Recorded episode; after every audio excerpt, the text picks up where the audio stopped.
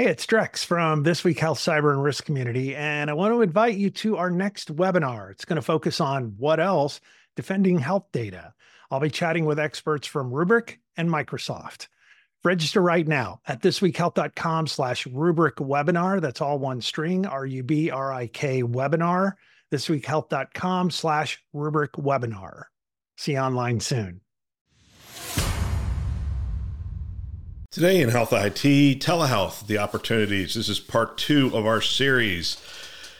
My name is Bill Russell. I'm a former CIO for a 16 hospital system and creator of This Week Health, a set of channels dedicated to keeping health IT staff current and engaged.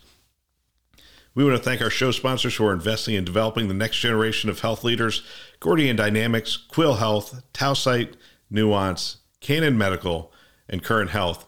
Check them out at thisweekhealth.com slash today. All right, before we get to today's story, I wanted to make you aware of the fact that we have a webinar today at one o'clock Eastern Time. And what we're going to talk about is the fact that your cybersecurity team isn't happy.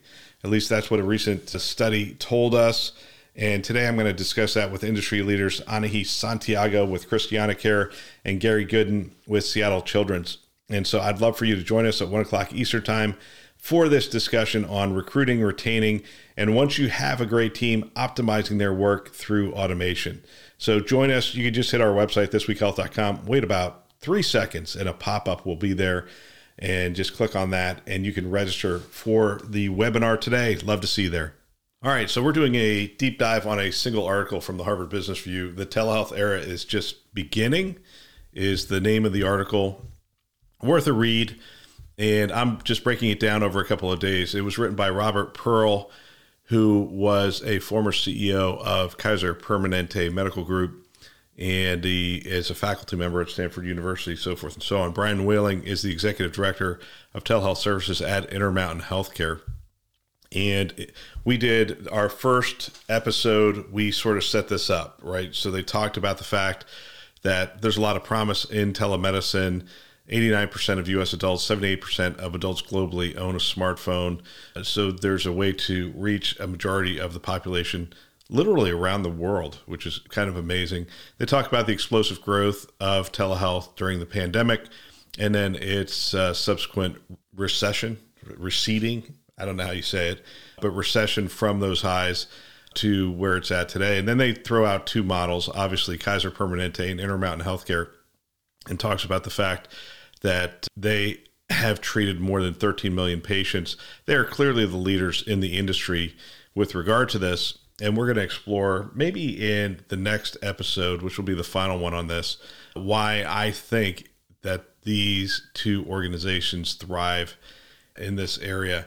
And they set up their thesis and they say by reviewing their own organization's performance and the internal data, data that they're confident that full implementation of telehealth and the five opportunities that are available in telehealth, which is what we're going to talk about today, would improve clinical quality nationwide by 20%, increase access to care by 20%, and reduce health care spending by 15 to 20%. So that's what we're going to take a look at today. We're going to take a look at the five opportunities that they have. And then tomorrow we will look at how to overcome some of the obstacles that exist in the adoption of this. All right, so let's get to the opportunities. So the first opportunity they lay out here is reduce expensive and unnecessary trips to the ER. And essentially, what they're saying is there's uh, long waits in the ER. It's expensive for people to go to the ER. And that the work that these two organizations have done, not only these two organizations, but others, has reduced the load on the ER. In fact, we know that it does. We absolutely know that it does because we were trying to drive people out of the ER early on in the pandemic and what's the number one tool we threw at it? Telehealth, right? So no one is really disputing this. This is one of the most obvious ones. We can reduce the number of trips to the ER, or at least triage those visits very effectively ahead of time. In fact, there are some ERs. I remember talking to Daniel Barchi about this, New York Presbyterian. They did a pilot where they set up telehealth. You come in the, the front door and it, you could either wait in the emergency department, and there would be a significant wait because it's in New York City, or you, you, you could go through that. The door to the left will take you to the waiting room. The door to the right will take you to uh, a telehealth triage kind of uh, scenario. So you could actually go to the right, sit down in front of a kiosk, talk to a uh, clinician, and be diagnosed and be told whether, hey, you should go directly over to the ER or, hey, here's what we could do for you. And I don't remember the exact results, but it was pretty pretty staggering in terms of the reduced reduction in costs to those people who chose to go that route. Probably the reduction in wait time and uh, improved customer satisfaction across the board. It's interesting. Same building, they still came in. Right door takes them to telehealth, left door takes them to the ED. It's still more effective. Imagine if they didn't even have to come in, how effective it is. All right, opportunity number two reverse America's chronic disease crisis. I will get a few more excerpts out of this one. All right, so chronic diseases are the leading cause of death and disability in the United States, accounting for seven in 10 deaths. Many patients hospitalized with or killed by COVID 19 had conditions such as obesity, chronic obstructive pulmonary disease, hypertension, diabetes, cardiovascular disease, and chronic kidney disease. All right, I don't think any of those stats really shocked you. They go on to talk about high blood pressure and how it contributes to stroke and heart disease, kidney failure, and other things.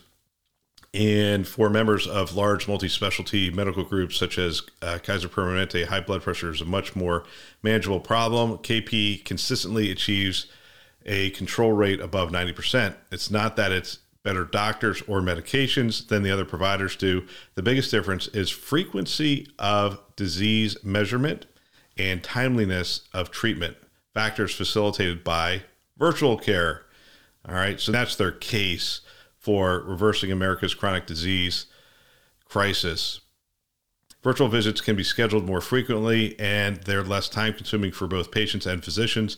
Blood pressure can be checked at home with a device digitally connected to electronic health record systems. The combination of telemedicine and wearable devices allows for more frequent medication adjustments, resulting in faster and better disease control and fewer complications at a lower total cost with the combination of telemedicine and increased emphasis on primary care and prevention. Kaiser members in California and the Mid Atlantic region are 14% less likely to die from stroke and 43% less likely to die from heart disease than are people in the United States as a whole. All right, that's one of their biggest cases for reducing America's chronic disease and improving outcomes. So that's that's number 2. That's the second opportunity. Third opportunity address disparities in healthcare. All right, so this is a hot topic in healthcare today equity, fairness, distribution of care. And here's what they have to say here telemedicine's ability to address inequities in access has been demonstrated during the pandemic. The ubiquitous smartphone capable of video interactions can be a lifeline for underserved populations in rural areas with few mental health professionals. For example, Intermountain's ability to offer virtual visits gives patients prompt access to both emergency and routine care. When the pandemic forced the closure of in person clinics and offices, psychologists and psychiatrists across the United States quickly instituted virtual visits. Intermountain delivered 85% of its mental and behavioral health visits virtually, including those for drug and alcohol related programs. Telemedicine visits remained popular even after restrictions eased. Intermountain patients receiving their care virtually reported high satisfaction and were less likely to cancel appointments than were patients who had scheduled in person visits. Okay, and they go on with the same typical case or same kind of case with Kaiser Permanente in the next per- paragraph. You know, it's interesting when we talk about addressing disparities in healthcare, and, and this is really about access to high quality care, whether you're in, I, to be honest with you, this can be in an urban setting or a rural setting, and it can be, but generally the argument I get here, and I, I, I got this when we were doing a lot of digital initiatives at St. Joe's. The sisters would say to me, "What about the population that doesn't have cell phones? What about the population that you know it, it doesn't download our app and those kinds of things?" And the reality is, I'd rather solve that problem to be honest with you, than assume that people don't have cell phones. We already talked about this. 89% of US adults and 78% of adults globally own a smartphone. Now, they may own a smartphone without a plan, they can't afford the plan, those kinds of things. Let's solve that problem. Let's get these devices into the hands of people that it's going to help. And let's determine quite frankly, it's easier for us to go to them than for them to come to us in a lot of cases. So let's figure out how to go to them. And you know, the case I always made with the with the sisters when we were having this conversation was let's solve the right problems. Right? And the right problem isn't hey, we can't serve that 10 to 15% of the population, therefore we shouldn't put this out there.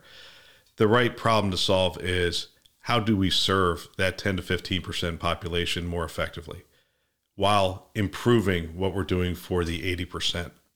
So I don't know, might be cold and heartless. You can tell me if it is, but essentially, I want to solve the right problems in healthcare, which is upping the game for everybody across the board. Everybody has, you know, better access to care, more touch points, more data coming in to the clinicians so that we can care for them in the best possible way.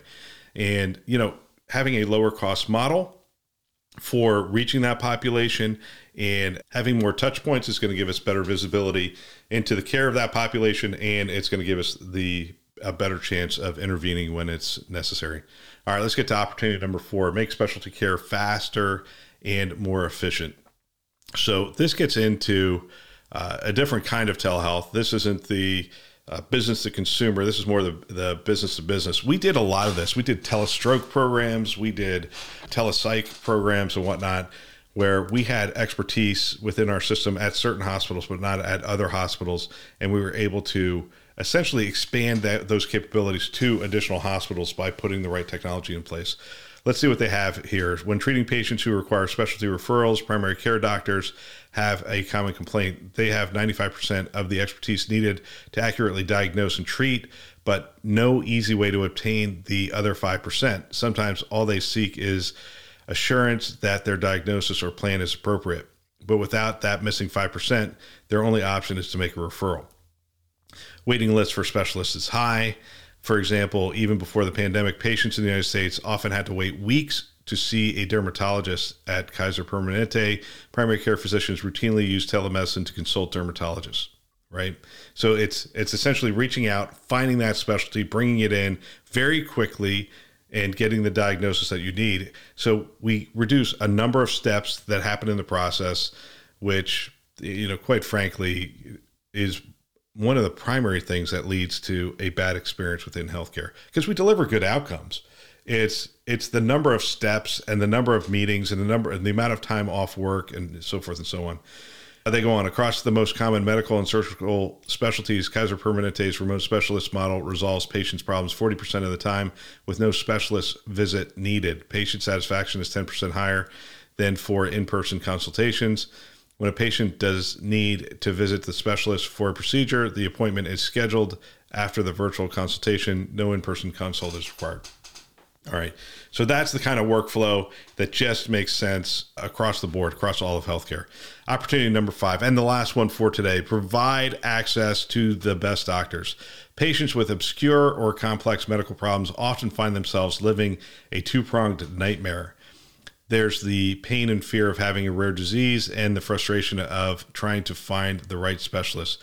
Patients may bounce from one local physician to the next, wasting weeks and months sitting through useless appointments and enduring sleepless nights.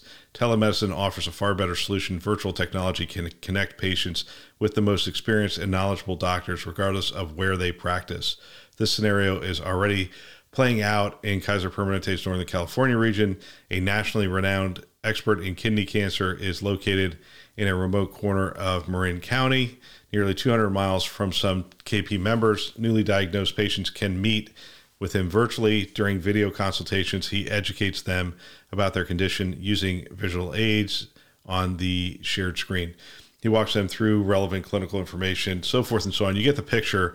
We take these these specialists and we give them access. This is, by the way, I believe the opportunity for the brands, for the academic medical centers, for the Mayos, the Clevelands, the the Cedars, the the UCLA's, the the MD Andersons, so forth and so on.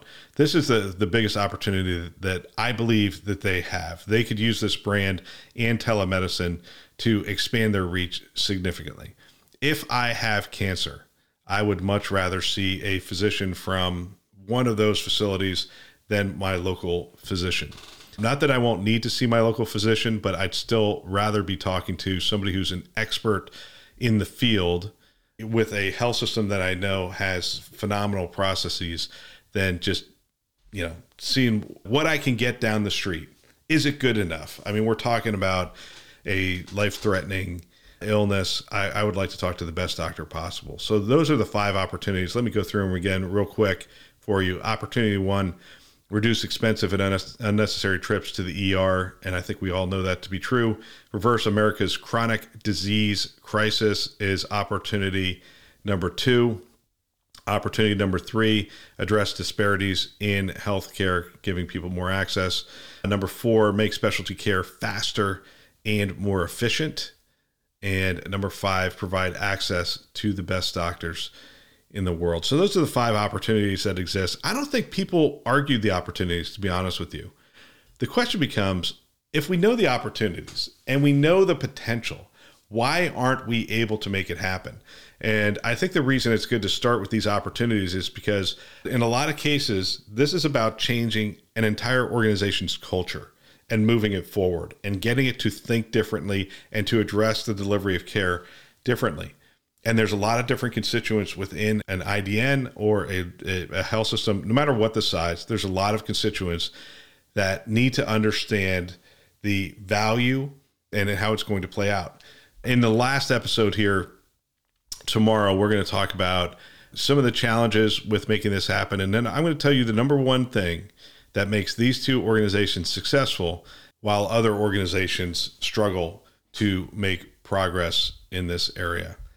All right, that's all for today. If you know of someone that might benefit from our channel, please forward them a note. They can subscribe on our website, thisweekhealth.com, or wherever you listen to podcasts Apple, Google, Overcast, Spotify, Stitcher. You get the picture. We are everywhere. We want to thank our channel sponsors who are investing in our mission to develop the next generation of health leaders Gordian Dynamics, Quil Health, Tausight, Nuance, Canon Medical, and Current Health.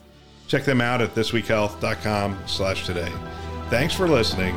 That's all for now.